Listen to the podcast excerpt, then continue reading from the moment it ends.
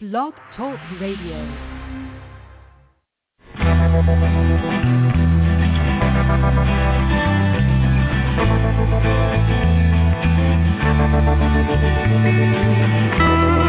stroll through the pictures, what I've left behind. Here once again.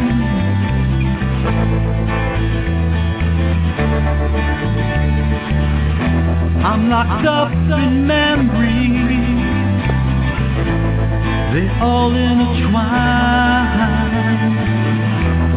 The memories in, in my mind.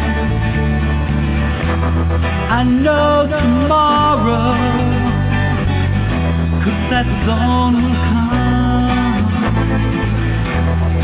You will never know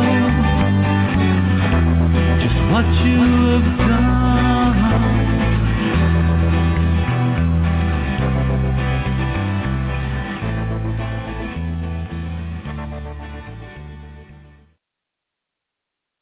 evening, good evening, good evening, everyone. Thank you for joining us tonight on NAASCA Stop Child Abuse Now radio show. NAASCA stands for the National Association of Adult Survivors of Child Abuse. I'm your host tonight, Dr. Nancy V. Brown Willis, and I'm with my wonderful co-host tonight, Mrs. Penelope. I'm so honored to be here with her tonight. We're on scan number 3236. Again, the scan number is 3236.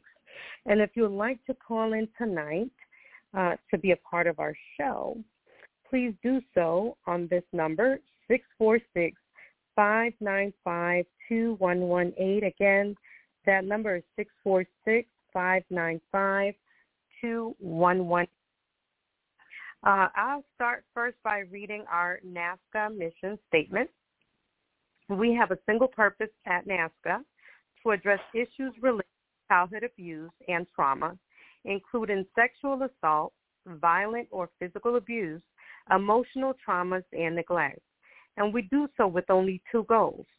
One, educating the public, especially as related to helping society get over its taboo of discussing childhood sexual abuse presenting facts showing child abuse to be a pandemic worldwide problem that affects everyone. And two, offering hope and healing through numerous paths, providing many services to the adult survivors of child abuse and information for anyone interested in the many issues involving prevention, intervention, and recovery. Again, we're on scan number 3236, and if you'd like to be a part of our panel tonight, you can call the number 646 595 2118. And again, that number is 646 595 2118. Hello, Penelope. Hello, Nancy, Dr. Nancy. Excuse me, Dr. Nancy. Um, thank you so much for the wonderful introduction. Um, I am um, your trailer and co-host tonight, and I will be greeting callers on the back line as they call in. So, and obviously participating in our discussion this evening. And I'm very much looking forward to it. Yes, thank you so much. I see that we have uh, two people already who have joined us on the panel. We have uh, Philip. Such a pleasure to have you with us, Philip. Good evening. And also we have uh, Mr. Bill, that's our president of NAASCA, which is always a pleasure to have him join us on our uh, chat tonight.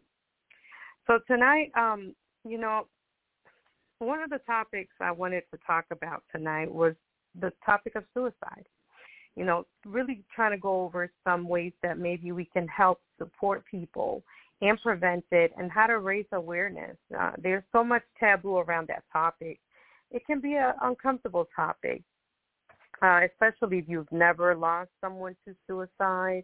You may not know how to address that issue at all, how to talk about it. You, you may feel like you don't want to say the wrong thing, say the wrong word, or upset anyone, or cause someone to go ahead and take their lives by opening up the conversation. So we're going to just kind of talk a little bit about that and learn that, you know, talking about suicide can actually help to save a life. and so um, we don't have to make it an uncomfortable conversation. We don't have to get stuck on the conversation. We may be that person's first point of contact and or only point of contact because we really don't know if that person is even saying to themselves and not speaking to anyone. But opening up the conversation can really can help save a life. And also understanding that um, you know, if you have lost someone to suicide, um, working through that that guilt, that survivor's guilt of maybe I could have done more, maybe if I would have said something, maybe I didn't do enough, and understanding that many times when people make the choice and decide that they're going to move forward and take their lives, that it's not on you. It's, it's just that they were um, in a place that they made that choice, and there was not anything much you could have done. Um, I know I have lost a few family members to suicide, and um, and I'm a suicide survivor. I talk about it at times. Um, and like I said, when I made up my mind, I waited till my mom went to work. You know, um, uh, loved ones that I know took their lives. They waited till uh, no one was around. So it sometimes it just happens to happen that way. So really hoping to uh, just be able to give support to those who have lost someone or just share information to help uh, raise awareness on this issue. Um, I don't know how you guys feel about that topic. Uh, it's in that area, so um, I'd just like to open up the mic. Dr. Nancy, it's, it's Penelope, and I just wanted to um, say thank you for, for bringing up the topic tonight because I don't think that um, even though I think the stigma is is um, is maybe slightly less, um, and we can there's more openness about suicide and suicide prevention. I think that we have um, a long ways to go, and so I appreciate all the conversations about suicide prevention and about the personal experiences with it. Um, and I just want, wish to thank you first of all for sharing, um, Dr. Nancy, touching on your own um, within your family um, and personally.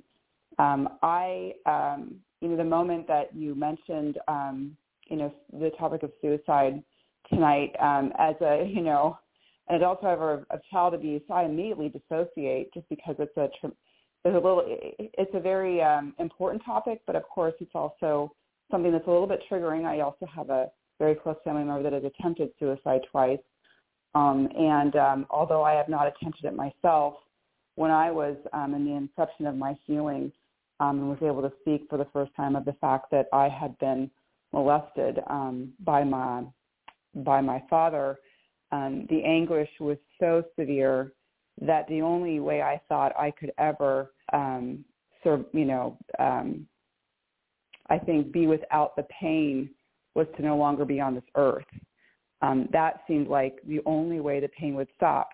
Um, I didn't move, didn't intend to take my life, and that was something that I, you know, did not attempt. But that seemed like when I was in the um, the the really uh, the the deepest part of my despair um, in the inception, and I was in so much pain.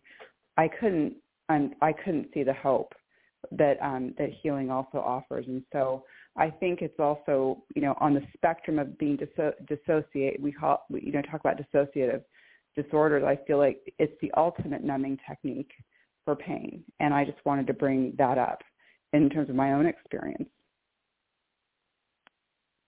Wow.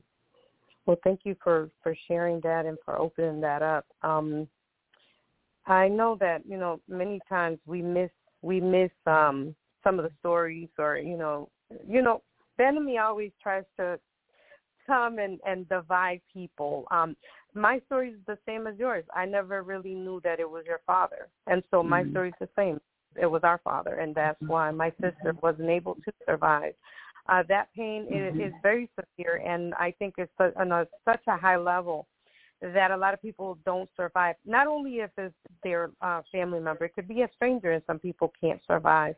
But I think that um, that's just a whole nother level of pain that is unexplainable, and and you rarely have anyone who really truly understands what that is like. Mm-hmm. So to hear you say that, it was like, wow. Um, mm-hmm. I'm sorry that you had to, to experience that as well.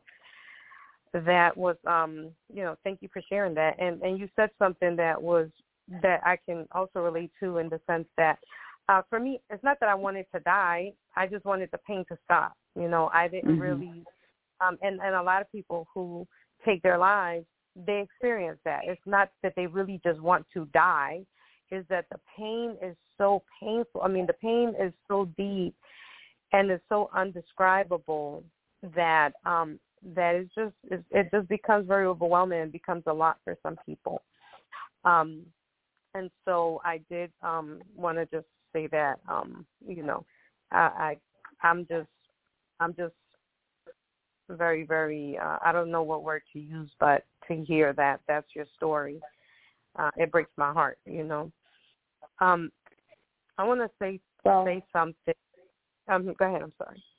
Oh no, so thank you for, you know, saying that because um it wasn't until I came to NAASCA and I um I felt so alone and I didn't feel that anybody could possibly understand what I was going through. And um that's the wonderful unfortunately I would never wish um that type of pain on anyone. Um but um to to actually not be alone is so powerful and so thank you for also disclosing your your story um, because it, there is there is um, some comfort in in you know just knowing that you're not alone. So this is why obviously when you talk about this more. So Yeah. I um you know, I really started to open up also on NAASCA. Like um really, really open up. Um I know I kinda mentioned a little bit and it was like very just like a little very baby dot. But I remember when I was younger and I would um sit with counselors, they would never be able to relate to me. I was you know, a little child. Um I was five years old when I went through my abuse and um later on when I started getting counseling, I was probably around like nine years old, ten years old, about ten years old. And I remember I was always too grown for my age. Obviously, uh, you know, you grow up fast, um, being open, uh, exposed to those type of things. And um and the doctors would, you know, they would come to my house and they would sit with me and they would, you know, try to study me. And I'd be looking at them like, have you ever been through this? They're like, no. I'm like, have you ever been through that? They're like, no. And I discredited them. I lost that sense of how can you help me? How can you help me? And you, you know, all they would be able to tell me is, oh, I have this degree and I've done this many years and I have this, that, and the other.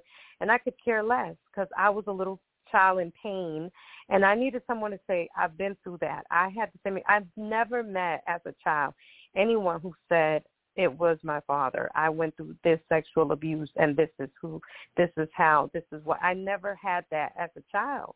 So it's like I, I felt mm-hmm. alienated, isolated. I felt alone. Um, Mhm. and it was something embarrassing. I never talked about it. It was embarrassing. I mean, you're seeing people with their parents or, you know, even if they're not together, they, you know, they may, or even if the father's absent, they didn't have that story. And so I had shame. Um, and I was just, I was just ashamed and embarrassed to be quite honest. And not Mhm. having anyone to be able to relate to, I think it could be very, very difficult and lonely, like you said. yeah, um, Very- breaks my heart um, to hear you tell your story because I can I'm nodding my head as you're as you're telling the story, Dr. Nancy. I'm just nodding my head because it is it's just that the the shame is beyond profound, um, beyond profound. And I, you know, I was I was um I was 48 when I finally I'm 53 now. I was 48 when I finally disclosed um, Hmm. to my um, doctor, my therapist, my um, he's a, a PhD in psychology, um, and I've been working with him for a couple of years. It took me a couple of years to actually ever speak the words. And so I felt the same way though, because he's been wonderful. He's very obviously accredited, and he's wonderful, wonderful. But as wonderful as he was, I thought you just can't understand this. So I was, you were five when when you disclosed. I was forty. I still felt I did. I felt the same way. Like how can you possibly understand? You know, you're Mhm. great, but there's there's another level of, of understanding that I need here that I just I couldn't get, and that's a very lonely place. So I, I that five year old girl that you described, Dr. Nancy, I just want to give her a hug. Me too. I want to hug us. you know, and, and thank God that we can do that now for others through NAASCA. Um, Mm-hmm. and people don't have to feel alone and don't have to feel ashamed. and um, and can find a community and a supportive community that can understand. And then not only that, you know, the process, you know, the highs and the lows, because people think that oh, you went through that and then you're doing advocacy work and you're supporting others and you are all but no, there's this there, it's a healing's a lifelong journey. Healing's a lifelong yeah. journey. And so um, we understand that there are highs, lows, and and all mm-hmm. types of things in between. Um, just want to open up the mic. I don't know if anyone has a comment or um, anything they'd like to add or questions, anything like that before we proceed. Okay, yeah. Um, are you going to open up the mics or would you like me to I, open up the mic? Uh, I can do that now. I have it in okay. front of me. All right, so I'm just going to open the mic, and uh, if anyone at any time would like Hello, to ladies. share. Hi. Hmm. Thank you for um, taking on the show tonight, Nancy, and thank you for helping her run the show, uh, Penelope. I'm I'm just here because I'm a little concerned, and I want to make I want to voice this that there aren't enough people that are showing up to do these shows, whether as their as a panelist or, or certainly as a guest. So when we don't have a, a guest, just fine. I'm going to do these sort of generic shows that are discussion shows. Then what we need is someone that'll call in and bring up the topic. so we're kind of behind a, uh, a, a, what is it, a rock and a hard place? Is that what it's called? Um, but I, you know, but I'm still um, here to support whatever it is that we do, and I want people to know that there's quite a few spots coming up um, available for um, August. This is the last, believe it or not, this is the last day of, of July. Wow. Um, so take a look at the dates that are available and see if you'd like to call in. As far as the topic for tonight, I um, I don't have a lot of personal experience with this. I I was not one that had suicidal ideations. I, I tried to kill myself, but I tried to kill myself with drugs and alcohol mostly, or driving my car while I'm drunk or stuff like that. There wasn't a deliberate act to, you know, cut my wrist or whatever, anything like that. So I don't want to pretend that I was, and I don't, I don't have any personal experience with it, so I, why I didn't want to speak up earlier. Um, I don't know if Philip does enough, but he's also here with us. Philip, thank you for showing up too. Okay. Well, thank you for that. And yes, we are always looking for guests. Um, I know I mentioned to um, one of my friends uh, about tonight's show, so hopefully uh, she'll call in. She has a lot of experience in that area. She does a lot of advocacy work. Um, she's logged in, but she's in a meeting. Um, so I guess she's listening now. Maybe when she's done with her meeting, she'll be able to actually join in the conversation. Um, okay, I see that she's on. All right, but um, yeah, so she's in the meeting, but hopefully when she's done, she'll be able to um to speak on this topic. Um, and so, you know, uh, now Philip, can you Hello. Speak? Hi, thank you for joining us tonight. My pleasure. yeah. All right. So, you know, right now we're just we're talking about um the effects of depression, the effects of uh, dealing with life changes, dealing with child abuse, dealing with painful situations in our lives, and how those situations uh, sometimes can cause people to lose hope and to not want to be here anymore, to lose hope and to feel like um, like giving up, like life is it's over, like there's nothing here for them in this world. And unfortunately, um, some people go through uh, suicide ideations. They'll there there'll be a, a chemical imbalance in their brain. They're just like at the lowest, darkest place lowest, darkest, loneliest place. I remember when I was at my lowest, lowest place, at my highest level of depression, um, I felt numb and I felt like a zombie. And that's the best way that I can describe it. And so uh, during that time, I I did not see my life past where I was living at that moment. Uh, and so you know, and at this time, again, I had been through child abuse, sexual abuse, and all types of things, uh, and so it did have an effect on me. And and I didn't get the right support that I needed um, because I didn't get um, because life happens. I don't even know if it wasn't. I mean, I try to get support. I've gotten support in the past, but it hit me. It hit me, and I fell.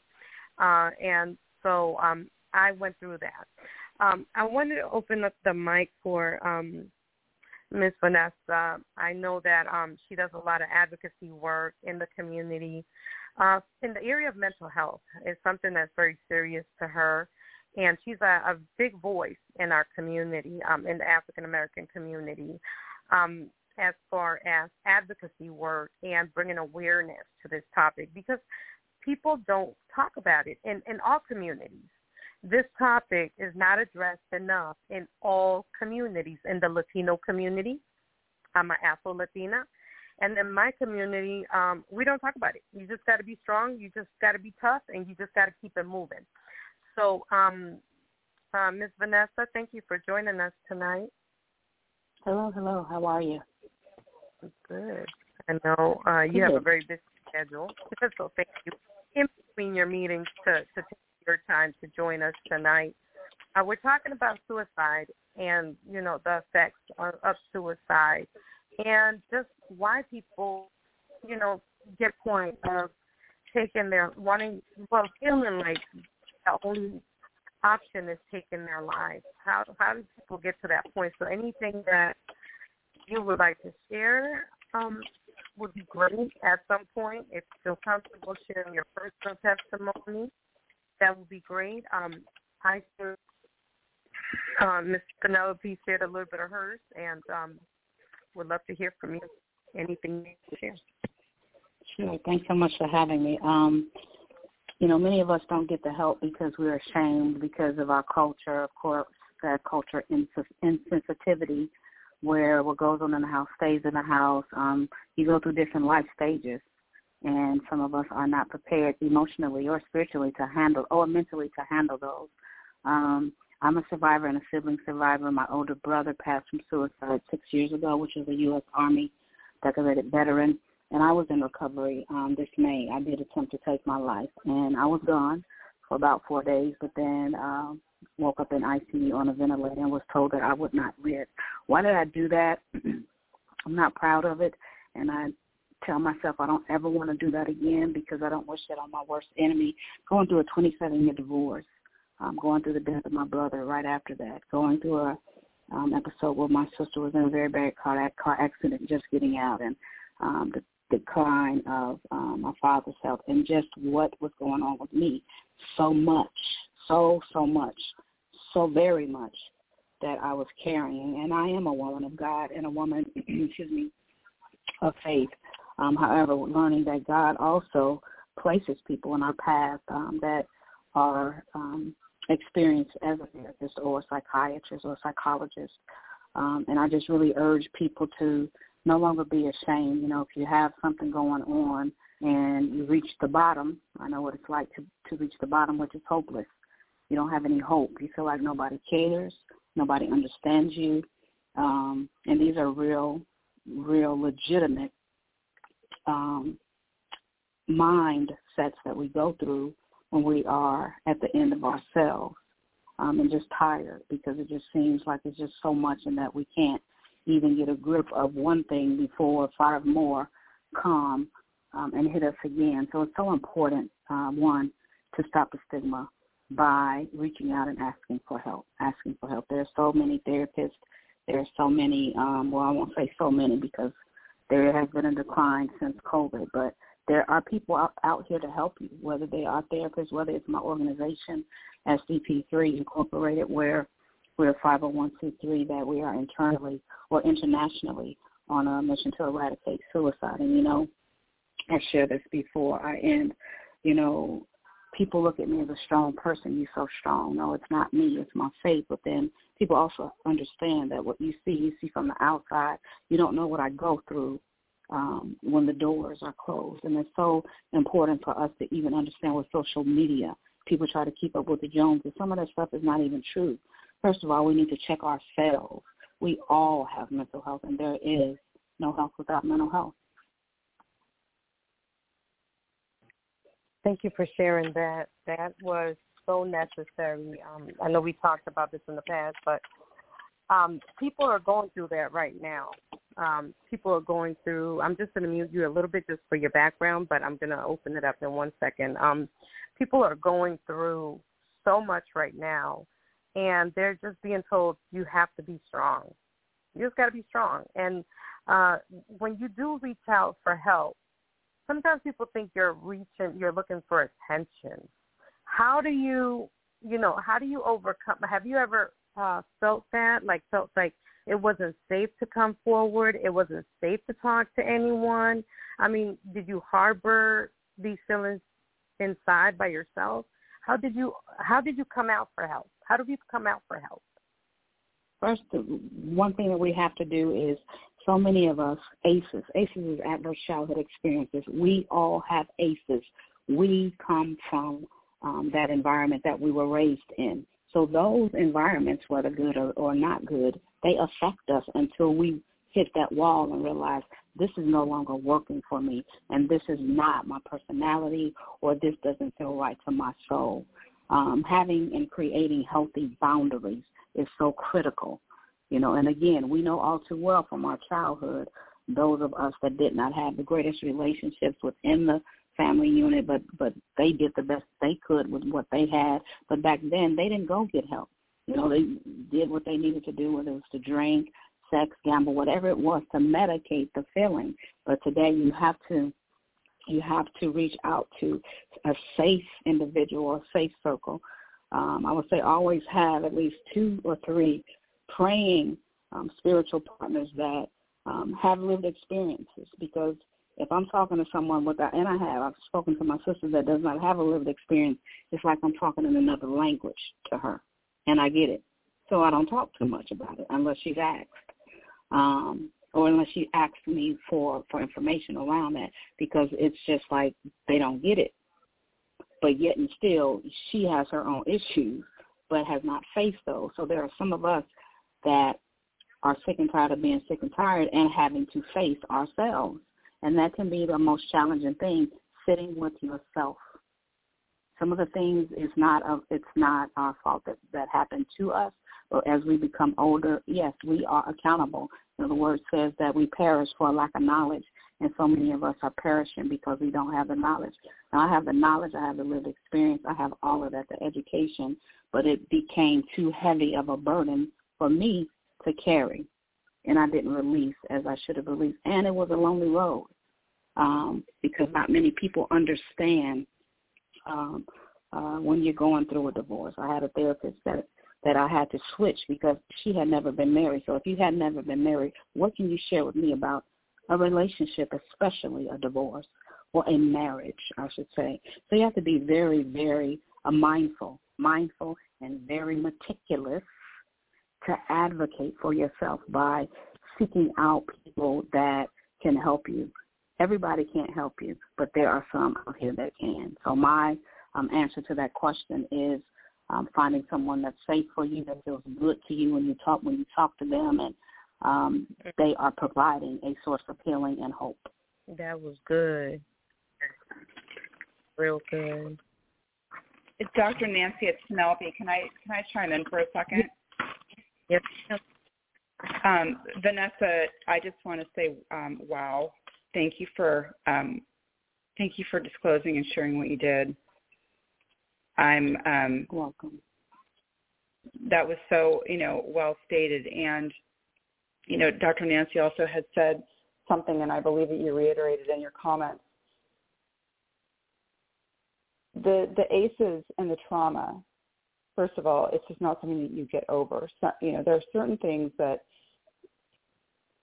you just don't get over. Um, staying conscious, staying on the path of healing, I call it my daily work.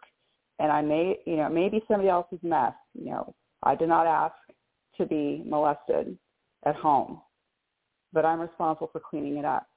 And there was there's a loss involved in a lot of these, you know, in the ACEs study, which I didn't take till I was an adult. I had nine out of ten. Um, there's loss and grief. And one thing I, in my own experience, and I, I think I heard, you know, there were some nuances of this in, in what you shared and what Dr. Nancy shared. Um, please don't tell me or anyone to get over or move on. You know, we don't. I move forward every day, but this is a loss, profound loss of my in, of innocence, um, or whatever the loss is that one experiences, such as divorce, and um, it is nothing that I, I just don't like the. I have a hard time with to get over it. You haven't walked in my shoes. Please respect, right? Please respect the fact that this is loss, it is grief, and it never goes away. It ebbs and flows, but it's managed. But it's it's just something that, and once I realized that there was not this finish line that I was racing for, I accepted that. For me, that was helpful.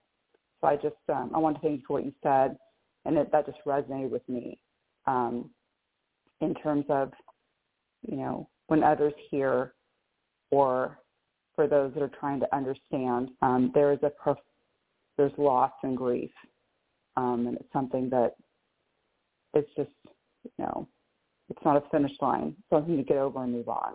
So I just wanted to to uh, jump in and, and say thank you for bringing up what you did.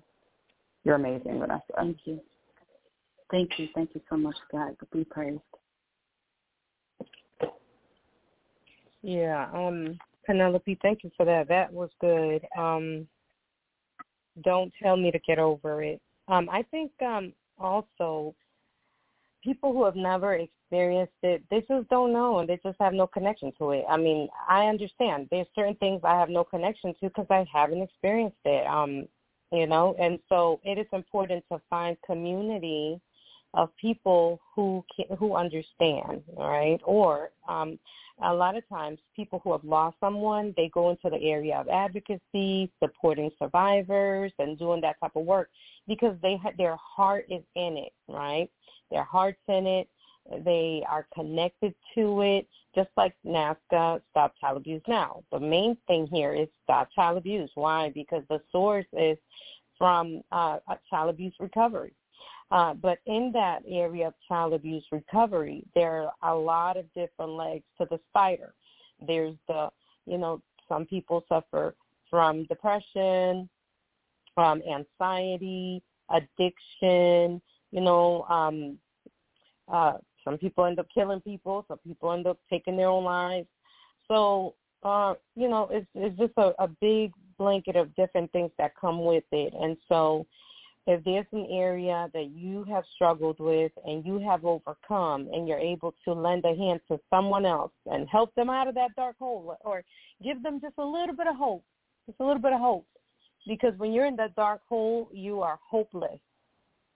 It's, it's you don't see past where you are in that moment, and so you lose. so you get knocked on the side of your head, and you have amnesia. You you lose memory. You lose just hope and so um, for us to be able to forward and share these stories is so important. Um, what would you say to someone who, you know, I know you said also that you lost uh, your brother to suicide. Someone who, I mean, how how did you? Can you tell us a little bit about that story, or if you don't feel comfortable telling us a little bit more about that story, would you be able to tell us how you and your family have been working to overcome to get through some of that healing? Um, well, I do my own work. I'm responsible for for Vanessa. I'm not responsible for anybody else. Um, I did help his daughter. Um, she's still a survivor. Um, but it was very hard for me because it's five of us. I'm the youngest, and he and I was the closest, and I was uh, very, excuse me, um, vital in his care but he just got to the point of where he was tired. And then also a veteran. The veterans go out for the vets or the active armed forces. They go out to protect us, but then they come back mangled mentally because of what they have to do to save themselves and save us. And so, you know, they one can't get the proper the proper um, resources and the proper care from the very place that sent them there, which is or the place that's connected to them, which is the VA, Veteran Administration. So that was one of the issues there. And I work with veterans as well, um, and that is one of their main, um, that's one of their main complaints, and it, it is the truth. Um, but there's a lot of veterans that are homeless, that are on the streets, that care, that have the signs. Um, the way I deal deal deal with that is just how I deal with it now. Um, having multiple therapists, getting uh, therapy, taking my medication, I take two pills a day, um, getting in groups. I'm in CODA, Codependency, Codependency Anonymous, which many people don't really realize that everybody has some some sort of codependency in them that that's that comes from childhood that we don't even know why. We are so mixed up, damaged, or controlling because of the way we were raised and being a product of our environment. So my key thing is as long as I live on this earth and I know that I have a reason, I know that I have a purpose, um, is to educate the masses and to share my story unapologetically because I've learned that when you're standing the truth, people can identify that more in truth than when you falsify it or when you come from an educational um, um, and not have the lived experience, two different things. So I just continue to take care of myself and doing the best that I can with all that I have going on in my life. Wow. I'm glad you you made that statement earlier uh, when we were speaking. I shared that when I was five years old, I went through um, child sexual sexual abuse. That was my father, and um, and I also shared that I used to sit down with counselors who would try to question me, study me. I felt like a little study rat. You know, they were asking me these questions, and then when I would ask them, "Have you been through this? Have you been through that?" Their answer was always no.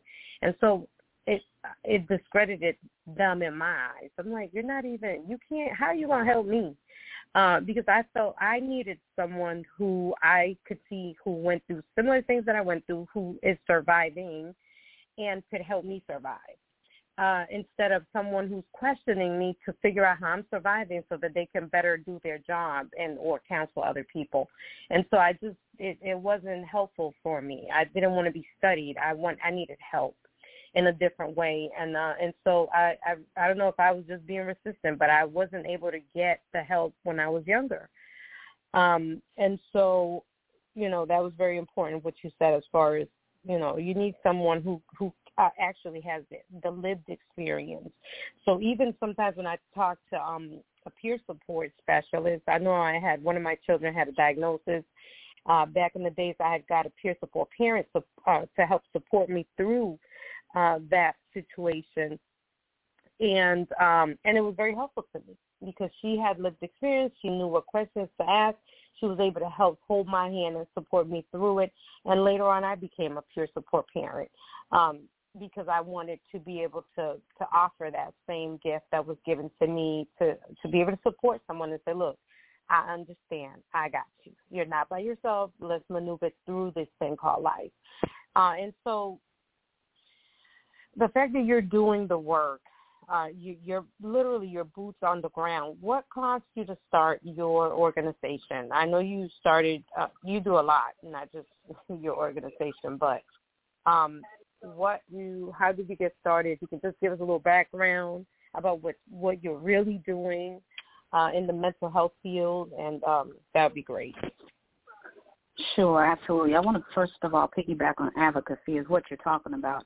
I had the same issue when my brother passed six years ago where the psychiatrist told me that if I didn't get the electric brain stimulation that she would have take me off her record. And I said, was it your brother that took his life? Has anyone ever taken their life? Have you ever been depressed? Have you ever attempted? Do you? And they couldn't answer okay, well take me off and I'll, you know, I'll find find another. And that's advocacy.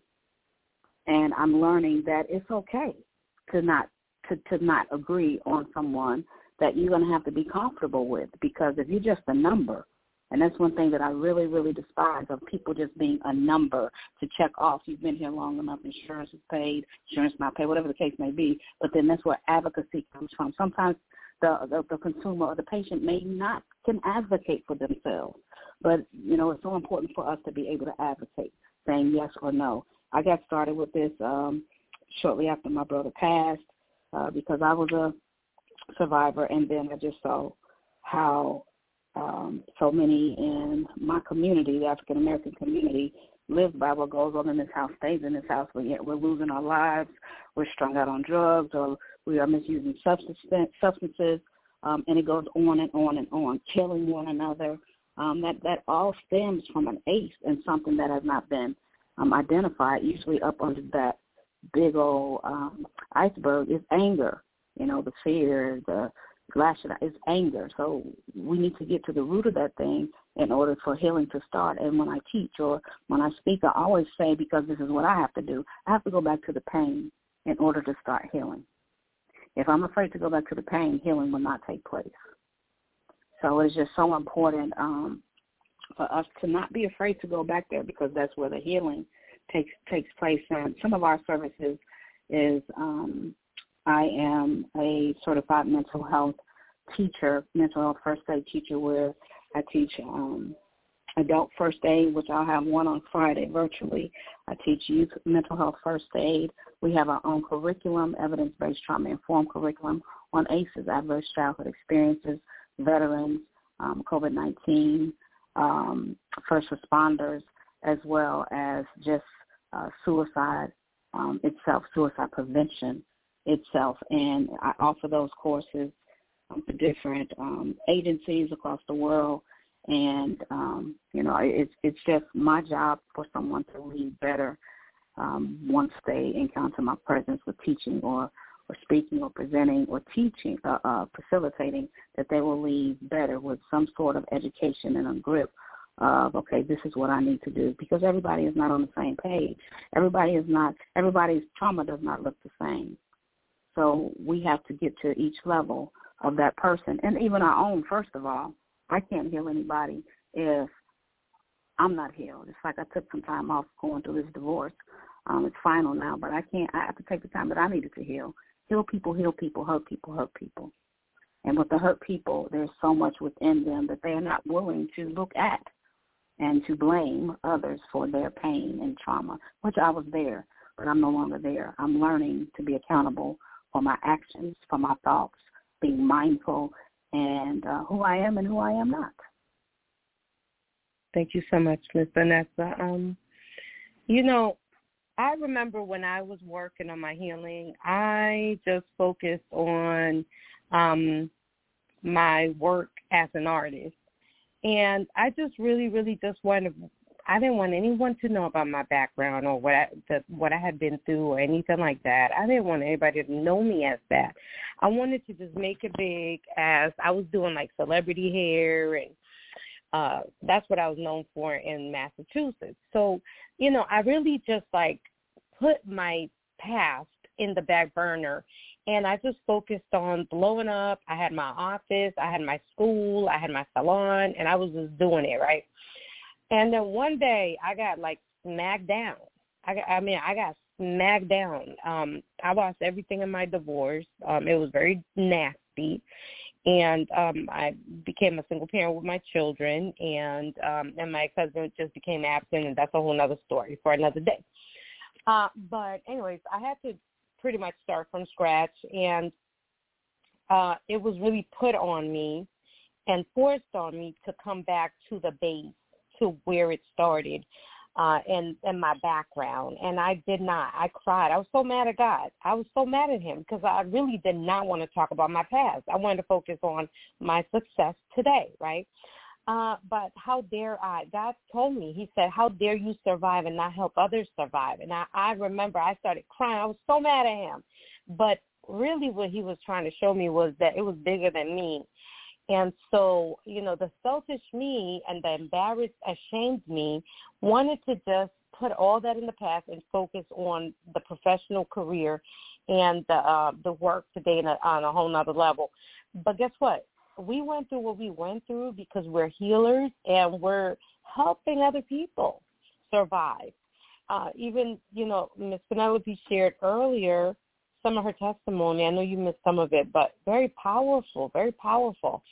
And um, as a survivor, I, uh, as a uh, sexual child abuse survivor, and also as a suicide survivor, I'm listening to her story like, wow, wow, you're needed in this world.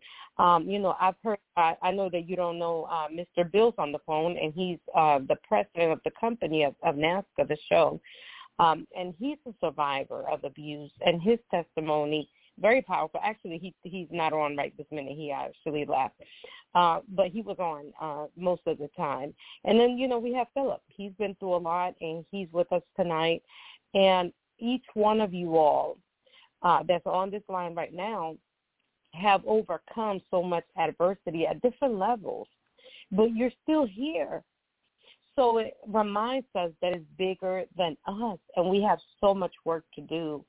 And so I just want to say thank you. Thank you all. Even I'm thanking myself, uh, but I just want to say thank you all for for uh, knowing that it's bigger than you knowing that it's bigger than us, but knowing that it's bigger than you individually speaking to you all. This is You're very welcome. Thank you. Thank you, Dr. Nancy. Um, and, and Vanessa, thank you so much. In fact, uh, Vanessa said something in, um, about, you know, the fact that you have to take responsibility and, um, and deal with the trauma, you know. Um, it's, it's, you may not be the one that caused the trauma, but it is you have to bring it out. This is what I heard Vanessa. You have to bring it out. You have to take responsibility, and you have to deal with it. And it just reminds me of a quote um, that I used from um, Dr. Dorothy Neddermeyer in an article that I had written for um, Child Abuse and Sexual Assault Awareness Month, and she said the following. And so Vanessa just reminded me of, of that. What you said is that um, that you know um, the old myth of um, what you don't know won't hurt you has prolifer- proliferated for many years and does not hold true for any issue um, because it, it does. It, it's you got to get it out. Um, and Vanessa, so Vanessa, you mentioned that, and um, I that just really resonated with me because yes, you have to get it out. You have to deal with the pain. But um, I remember a quote from the book um, "The Courage to Heal," which is like the only thing I read, by the way. I just couldn't even read the book. I just couldn't go there. But I remember reading this, and I didn't understand at the time. The inception of the of the healing journey was um, the only way out is through. Like the only way out of the pain is to go through it. And so, thank you for saying that because you know I talked about how the anguish, but getting it out and going through. I mean, I li- I live a very hopeful life. I have a very content life, um, and I'm so thankful that I have had the opportunity to heal um, and to actually, you know, as I continue to do the work, it's it's a blessing. So um, you How brought that get it up. out? Thank you. Um, like tonight, like like like disclosing and sharing what I what I shared even tonight, even to have, you know, um, the opportunity and the platform to be able to say what happened, um, and to know that um, unfortunately, you know, I'm not alone. Um, and that um, what Nancy had just said about, you know, Vanessa's testimony, my testimony, her own testimony, yours, Philip, the work, Bill's, is that we are needed. You know, we are needed, and there was, you know, there's to be able to to get it out and do the advocacy work. Um, it's sort of a way that I have found I've rewritten my own history. You know, the way to change history is to change a pattern. So instead of holding things inside and not dealing with them and letting them consume me, um, I'm able to get them out. Um, and uh, and in my and in my in my own healing and, and what I share, you know, I may, you know, I'm letting others know that they're not alone. Um, and uh, and so in that way, I get to rewrite history because I'm I'm changing that pattern, if that makes sense. So um, it's a way to rewrite history um, because history is a pattern. You can change the pattern, then you're changing the course of history you know, as, as Vanessa shares, as you share, you share, Philip, you're coming on the show.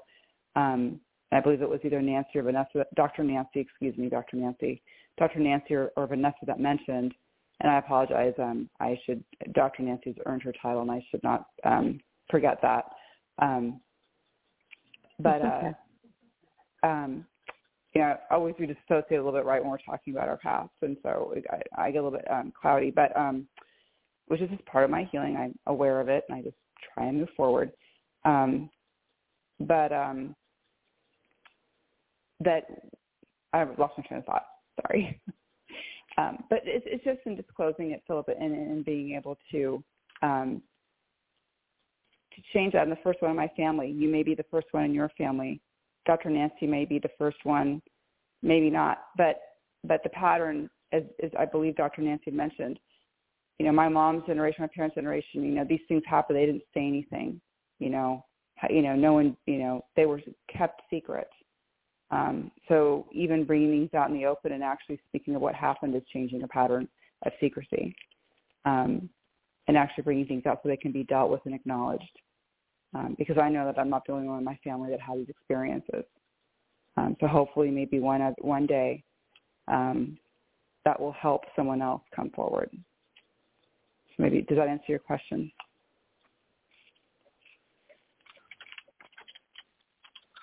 That was perfect. That was perfect. So much shame and condemnation. And as we continue to rise up, as we continue to stand up, you know, we're helping the next generation come forward. Uh, and hopefully we're making enough of a difference where we're helping to prevent suicide. That's really the goal, right? Um, I know, like I said, I, I got a chance to hear your story tonight for the first time, uh, Penelope. I, I think, I mean, I know I've heard some of your story, but I never really like heard your story. And I heard your story, and I felt your story. And um, I just want to say again, you know, I just thank you all for for being strong enough to rise up and to be a voice for the voiceless. There's so many people that are not not at that place um, in their healing journey where they're comfortable sharing. Um, I do hair loss, hair restoration, hair extensions. So there's times I spend time on people's head. You know, I wash their hair, I massage their scalp, I'm doing their hair, and while I'm doing that, they scream. You know, and if I share about my story, I share about my book, I share about what I've been through, sometimes they're like, I've never told nobody. My father did this. I never told nobody this happened. They tell me things in secrecy, and I'm like, okay, don't worry about it. I don't know nobody you know, and I'm not gonna talk your business. I know too many people's stuff. I'm not telling, you know. But the fact that they found a, a, a area, a time they've never told nobody, but they find us or even they come on this show. My first time on this show, I was boo-hoo-hooing, snotting. I was crying. I was like, because I wasn't like, I wanted to share, but I wasn't really ready to share. But I was like, I'm just going to do this uh, because it was just that right time. But everything that we're doing in the community, uh, it does not go unnoticed. You know, um, someone's watching and someone is get, getting strength and a sense of hope from the work. Um, so thank you, uh, ladies, for sharing tonight. Philip, I know that you also, you know, you are walking in your own healing, different areas, personally, different areas, but um, also some of the the fact that you've been voicing yourself, um, so much growth, and um, and sharing just know that your voice matters and you're also helping make an impact and a difference in the lives of so many people. Just wanted to say that as well for Philip. Thanks. Uh, you're welcome. Can I also just jump in too, Doctor? Yes. Yes. You just mentioned you working in a beauty shop. I had a several year program that was called SDP3 Shop Talks where the people really wouldn't speak up. And I did tell the owner, you know, you probably need to get trained yourself so that you can identify certain things because yeah, people talk in a barbershop and in a beauty shop, but let's talk mental health because we're all struggling in some shape, form, or fashion. So I just want to share that with you. Thank you. And you're right. And that could be a good place to start the conversation, places that you wouldn't normally like.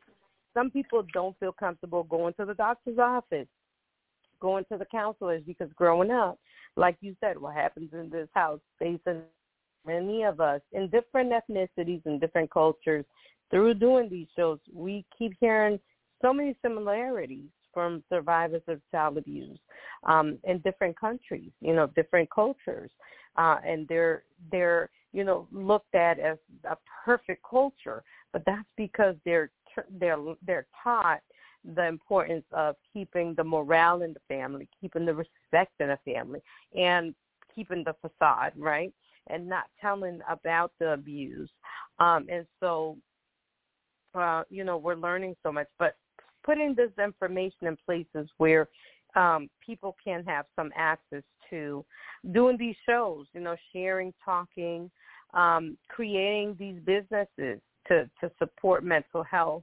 All these things definitely are all parts of making a difference in the communities that we serve. And again, what I was saying earlier was really that I'm just so proud to be a part of what you all are doing and the work that we're doing in the community because what it what what it really is is bigger than us.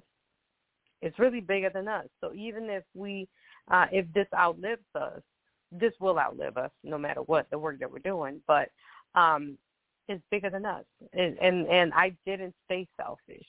I didn't stay selfish with this fake uh world like, oh, everything's great. I'm just fabulous. But you know what? There's a little girl that was watching me when I was doing hair. I've been doing I've been in the industry for over 30 years. I know that sounds like a lot, but it is a lot. But I was I was a young kid when I got in the industry. So I've been in the industry for over 30 years. So there was somebody watching me when I was on, at, you know, I, my office was on Newbury Street in Boston. That's the highest point of Massachusetts you could ever get to. That's the most expensive street in Massachusetts. When you made it to Newbury Street, you made it to the top. There's nothing else further than that.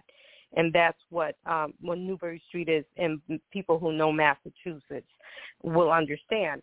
Um so okay, I had that, but it was bigger than that.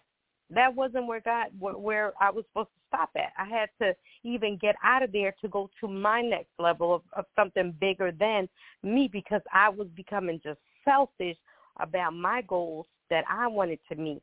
But the plan was to help the math community and to help others heal. And and when I um uh I still shut down after my sister passed away, that's when I started to open my mouth. So I wrote my book. I was mad at God. I was mad at God. That's first part. He forced me to write that book. I wanted to write a hair loss book and focus on my professional career. I wrote that book that he forced me to write in three months. Okay, three hundred and some odd pages. Wrote it in the middle of the book. My mother got stage three cancer. Nobody knows my favorite number is three. My phone number ends in three three three three, and everything he does a lot of times is in threes because that's how he connects to me because he deals with us as little children, and that's just for the believers. Okay. Now, um, so I wrote that book. Only reason I finished it because in the middle of the book she got diagnosed. Other than that, I would have still been dragging my feet because I never finished the hair loss book. He knows how I was. Uh, and I'm saying all that to say because it is bigger than us. And so I had to oh, go through what I had to grow through what I had to go through to help others and to remember that it was bigger than us. And if anybody would like to make a comment or can relate, please do. I don't want to take over in my testimony. You're right. It's it's bigger than us, and God knows that if I can help everybody, I would. But I know I can't. But as long as I leave my footprint in somebody's heart and soul, that Vanessa's been here, and because of her, I I have found hope. I have learned, and when I do become hopeless or may may have ideations, I know how to reach out. I know how to tap into my resources. I know how to meditate. I know how to uh, manifest mentally, uh, doing these things that need exercise, whatever it is that is needed and necessary for that individual to bounce back because everybody has their day.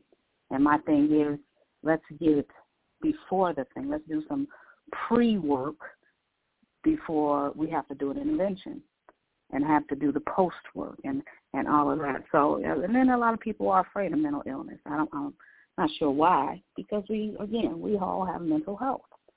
We all have mental health. So, yes, thank you so much.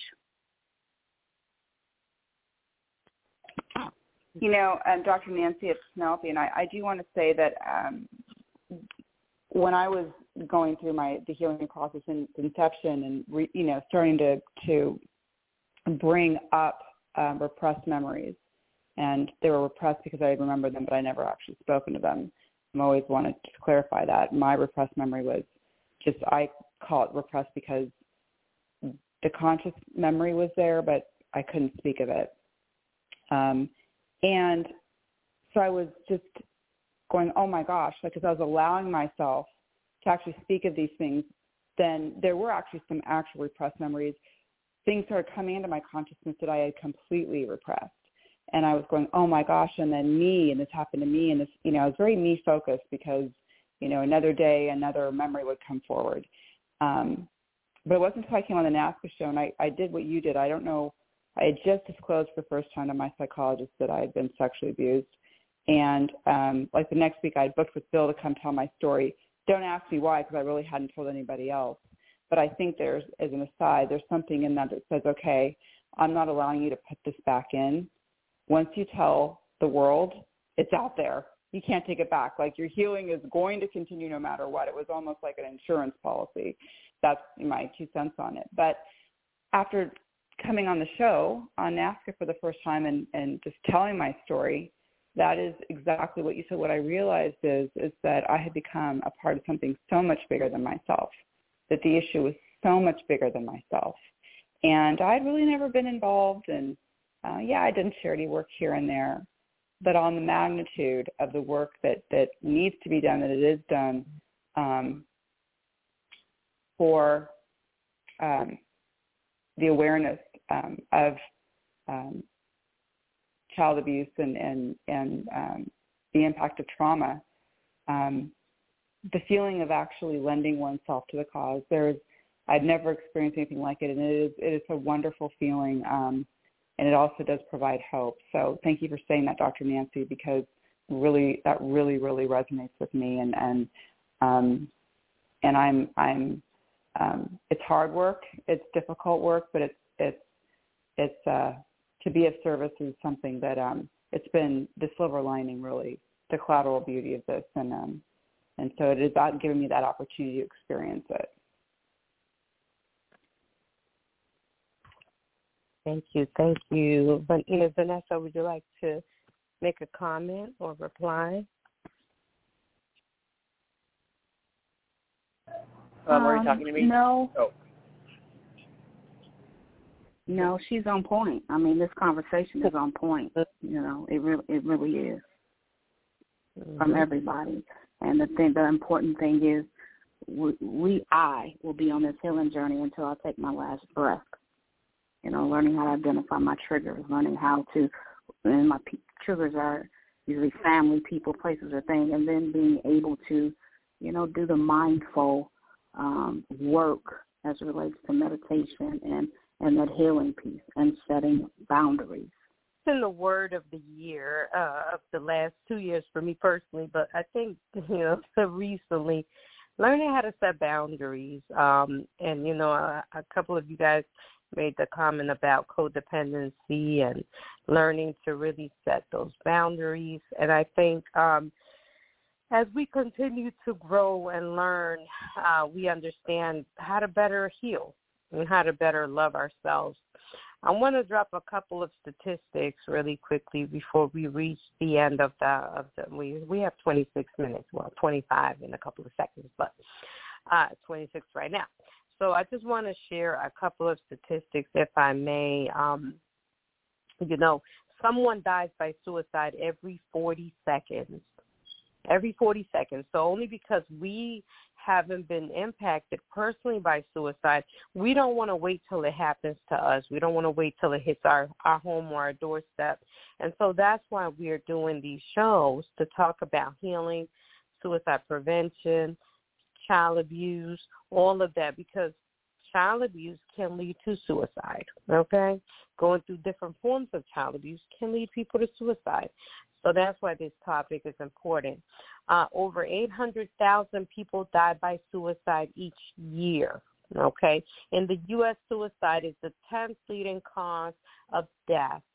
And another one is half of all suicides involve firearms um, you know, I have a firearm myself, um, but you know that that's something that's going on. Uh, unfortunately, in Georgia, you don't need a license. I I got my firearm when I had my when I got my license, but now in Georgia you don't need a license. So there's times I'm in meetings and people walk in and be like, "Yeah, last night we had two suicides, uh, two kids." I'm like, what? like it's becoming so nonchalant and so normal that it's kind of like it doesn't affect nobody until it happens to them.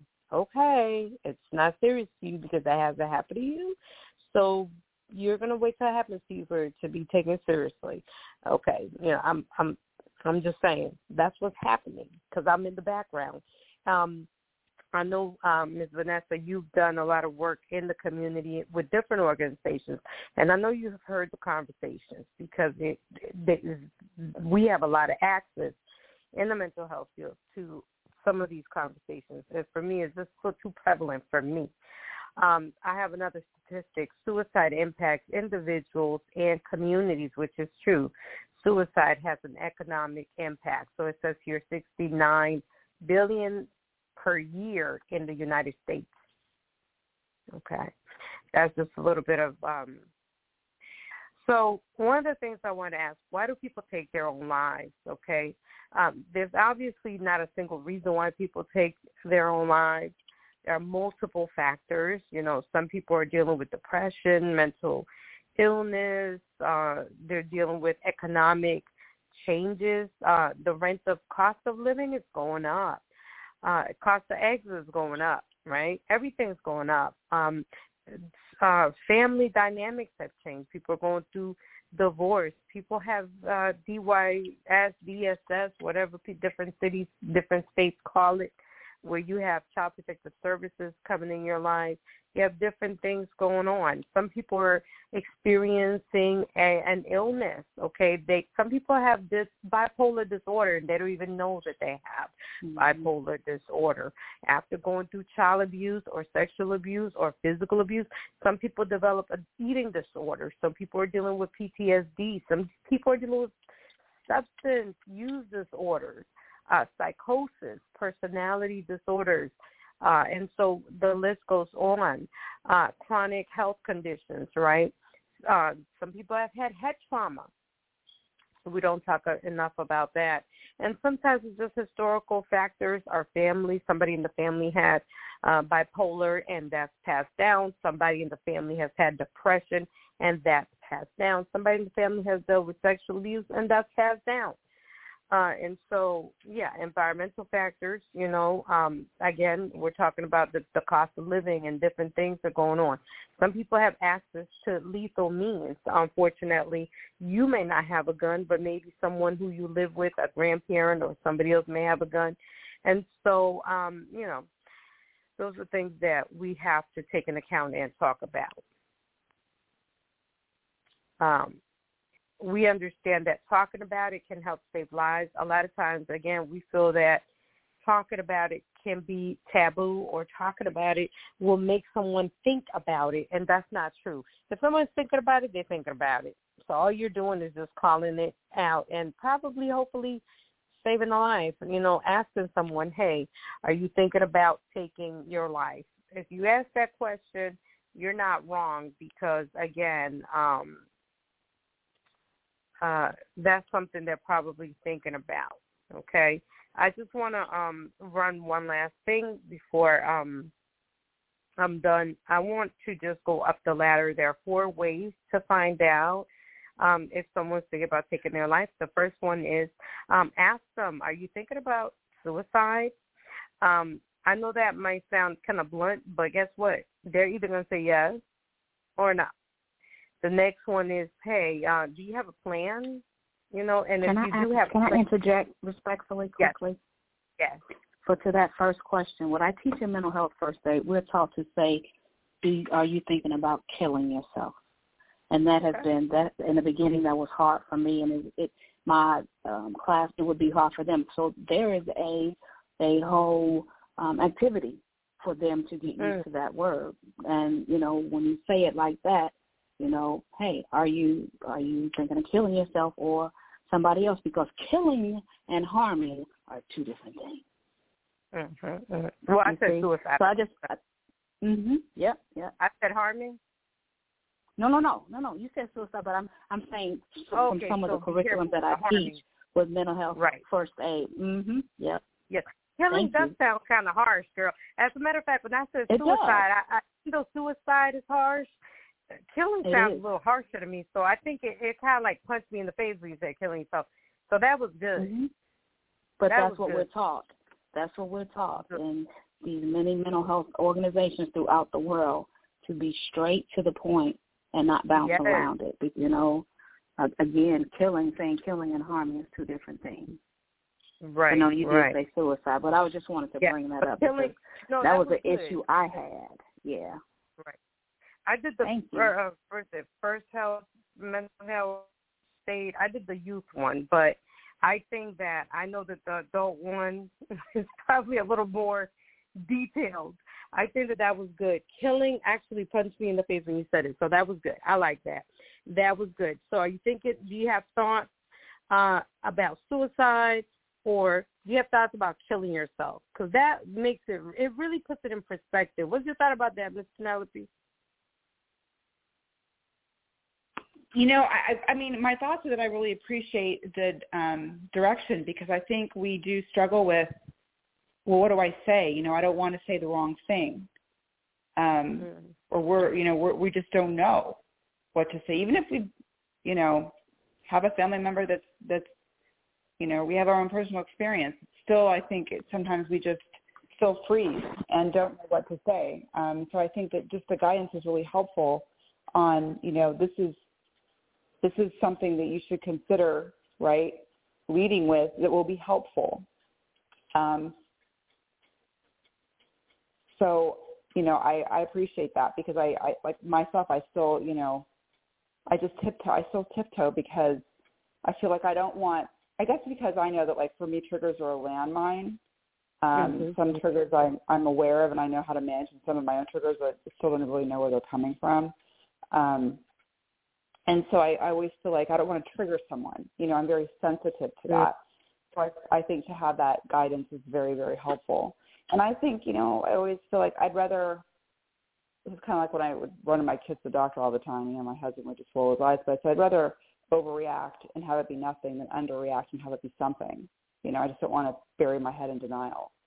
So I think you know to take action is important when sometimes we just want to retreat. Mm. That was good. All right, so I have, um, and that was true. I can, I can definitely relate to that one. So number two, and Ms. Vanessa, if you, I know that you teach the uh, first health, first aid, mental health, adults. So if you see something, please jump in. So number two that I have here is, do they have a plan for how they would end their lives? So that's the second step on going up the ladder is asking, do you have a plan? How how would you take your life? Or how would you kill yourself? I mean, that word kill yourself for me it was like, whoa, it made me kind of come back like, wait, I don't want to kill myself. Um but anyways, um that's the way that they have it here is how would you, you know, go about uh ending your life? And uh then number 3 we have um uh do you have what you need? Do you have what needed basically to carry out this plan? What are your means, right? What are their means? Finding out what their means are. Do you have what you would need to carry out this plan? And that would be if they're like, yep, I got a firearm, I got a kitchen knife, I have a slingshot, I have a, I'm going to go to the cliff, I'm going to go excuse me, in front of the train, do they have the means, right? So now we found out, do they have the thought, do they have the plan, do they have the means? And then the last one is, hey, um, have you set a, a time frame that you uh, that you're um, going to go through with this plan? And that now creates the time frame. If they do all of that, that's like emergency 911 if they're answering all those questions like that. But definitely, if you guys have any other um, anything else, I know that you teach a class on this as well, Miss Vanessa feel free to share anything else um, that you may that could be helpful to our listeners as far as the, the, the red flags. Sometimes there are, are not red flags, but if a person is going to do it, we will do it. That was the, that's true. Um, and and that is from my own personal experience and in dealing with others. Sometimes people will look normal and like everything is okay, and then somebody, and this is a several true stories uh, where I was contacted some years ago, and her daughter took her life, but she didn't leave any type of signs that she was depressed. Um, it, it is just important to just check in with people, you know, just just to check in with people. One of the things that a red flag is when a person is is acting or behaving the opposite of what they usually the use their usual behavior is a major major red flag um or not again it's it it's different for everybody and that's why it's so important for us to get educated and with that being said i'll be offering a virtual mental adult mental health first aid on friday from nine to two thirty if anybody is interested, we still have um, some spaces available to learn so that you can get your certification in mental health um, and wellness. So it's, it's different for everybody. Mm-hmm. How do they sign up for this program, and what's the cost? There is no cost for this one. Um, uh, they just sign up. They would need to uh, send me an email um, and my email stop suicide one word at s as in self d as in discovery dash p as in paul p as in paul p as in paul dot com stop suicide at sd dash ppp dot com and we would need to get you signed up by tomorrow because there's pre-work that's going to be uh, needed to be completed before Friday. So if anybody's interested, you're definitely welcome to join this one. This particular one is is not really free, but this is a, a grant um, grant paid um, course. And we'll have many more of those coming up this year with different curriculums. So thank you for allowing me to share. Um, all, we want to thank you for coming on on such a short notice and being such a wonderful and um, and opening up your story, your personal story. Um, you have poured into us, and you have created a safe space for others to feel that they're able to share. But not only did you do that, you also have provided some good resources and opened up a free class for anyone who's interested in getting trained. Now, is this the adult class? This is the adult class, but I'll be offering a youth class, I think, either next month or the next uh, following month. But I know September is usually busy for me since it's Suicide Prevention Month. But we have a lot of stuff going on. You can also visit our website, um, www.sdp3.org, and maybe join our newsletters to find out what's going on. Reach out to me if you want to volunteer. We have again, just as you said, Doc, earlier, I mean, there's so much work to be done. Everybody is not going to be able to finish it before we leave here, but we can. We we definitely can uh, leave footprints in the heart of the um, hearts and souls that we come in contact with. Wow, thank you so much. And so they will contact you by email. That's the best way. Um, email or website because on the website oh. there is a, a page that they can fill out and contact me. Thank you so much. And I'm interested in that adult class, so I don't know who's not going to take advantage of this opportunity, but I will. uh, what time is this class? It's 9 a.m. to 2.30 p.m. Okay, perfect. Thank you. Right. Well, at least I could tune in. So uh, when we get off, you know, you know, uh, you can send me a link. I don't know if I have to go through the email process. Hopefully, I can uh, get a little um, a little VIP treatment. but no, seriously, when we I get, just want to. I was going to say when we get off here, just text me your full name and your email address, um, and then just stand by so we can go through the process to get you access to your course. Yes, I that's not that the norm. That's not the norm, but I know. Yeah. Yeah. but I'm excited. This is good. I think anything awesome. that has elevation and uh, education, because we need to, um, you know, the more we learn, the better we're able to help ourselves. I think um, a lot of the the studying that I do is for myself. God, I'm trying to survive. I'm trying to heal. I'm trying to recover.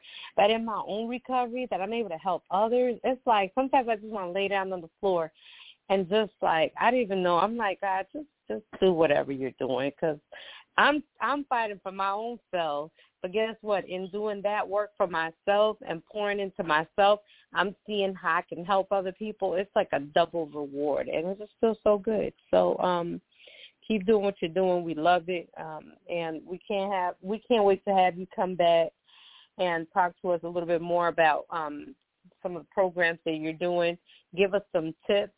Um, we got about nine minutes. I don't know if um, if Miss Mrs. Penelope has any questions or comments. I know we have Philip still on the line. Uh, he's been listening. I know he's over there taking notes because he's like that. He'll be quiet, and then he comes back with all this information. Uh, so if anyone would like to make a comment or um, share some some tips or share testimony, feel feel led to open up. Please do. The mics are open. Uh, no, this is Penelope. I just feel I just feel humbled um, tonight. I really do to to be um, on this um, forum and with you, Dr. Nancy. And I've learned so much from Vanessa and and uh, Dr. Nancy. What you mentioned about Philip, I I wholeheartedly concur. Um, that's been it's just been wonderful, Philip, to get to know you over um, this you know period of time and to see your um, um, journey, if you will, and then allow us to, to take some of it with you. It's um, I think that's just very very inspiring. And I, um, in that vein, you'd asked for um, in your point number two about um, suicide prevention. I think that for me, when I see someone who becomes withdrawn, um, who's um, not showing up, you know, to events and not engaging like they normally do, and becomes more of a pattern to me that's something like you know uh, I wonder if, if you know they're, they're okay and that prompts me to to reach out.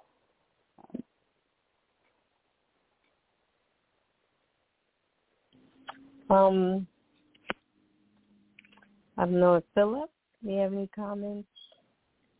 You don't have to if you if you're still listening, but I'd love to hear from you always. Always a wealth of knowledge. Well, I hope everybody has a nice night. Hey, that's good enough right there. I hope everyone has a nice night too.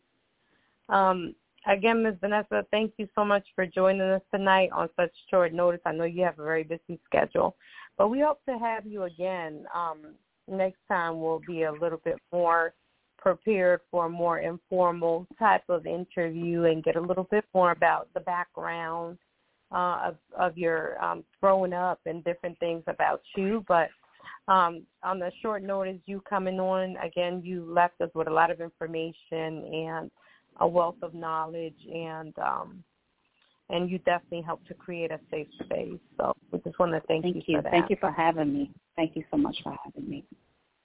You're welcome. You're welcome. All right, um, Mr. Nutley, do you have anything else you want to say, or if not, we can just you know get ready to end the night. Um, I just want to acknowledge Vanessa and say thank you for the invitation to um, your event on Saturday, and I will be looking at the website um, as well. It's very generous, and I, you know, it's a very generous invitation, and um, really truly appreciate that. And I know that a lot of people are streaming and listening, and will be listening to the show before Saturday that may also, you know, benefit from that uh, opportunity. So, um, thank you for that. And uh, Dr. Nancy, just you're welcome. Did I have it? Did, uh, I always talk too fast. That's something I'm working on. Uh, but Dr. Nancy, it was you and I haven't been on together in a while. I just want to say it was really a privilege. I thank you so. I learned so much from you. It's just, just humbled, as I said, and so look forward to doing more shows together in the future. Thank you. Thank you so much. Me too. I'm gonna tell Bill, put us on, put us on. I, I enjoyed this show tonight. I'm gonna send him a little message.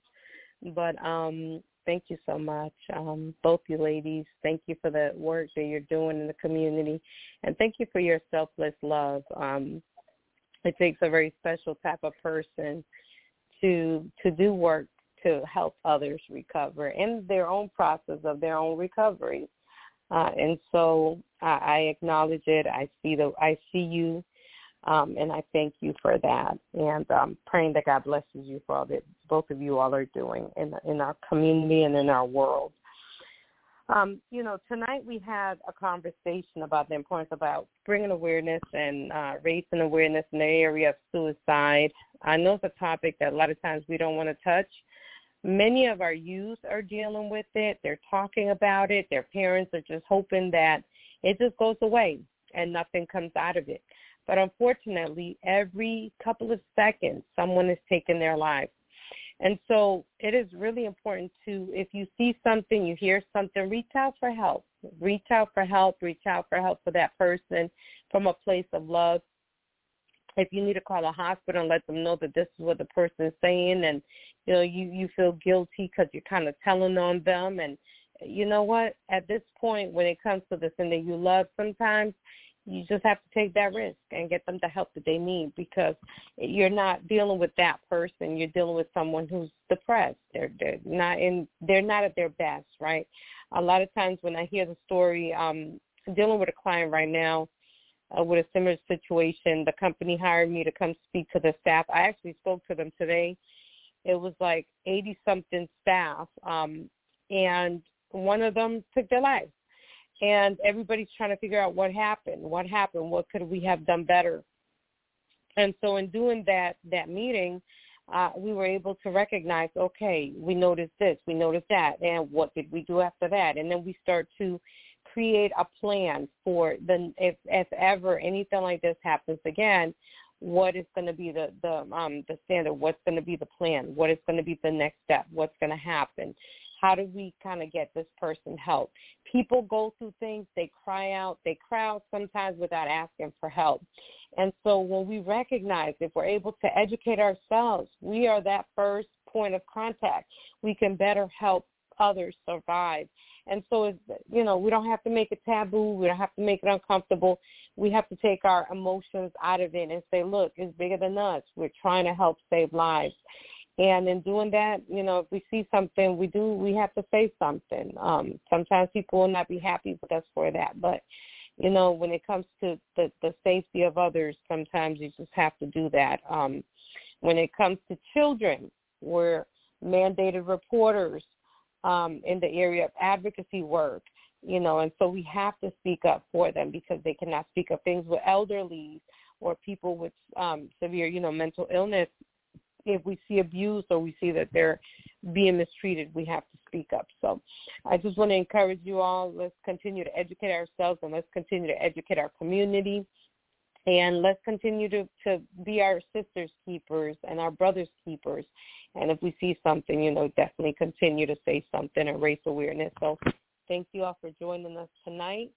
I'm your host tonight, Dr. Nancy. I'm with my wonderful uh, co-host, Mrs. Penelope, and um, and thank you, Ms. Vanessa, for joining us. Thank you, Philip, for joining us, and to everyone, a good night.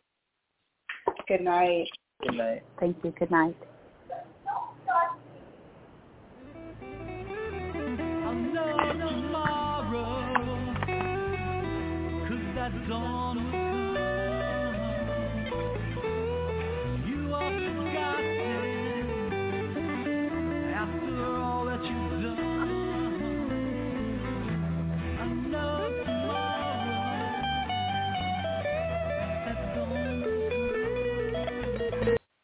Blog Talk Radio.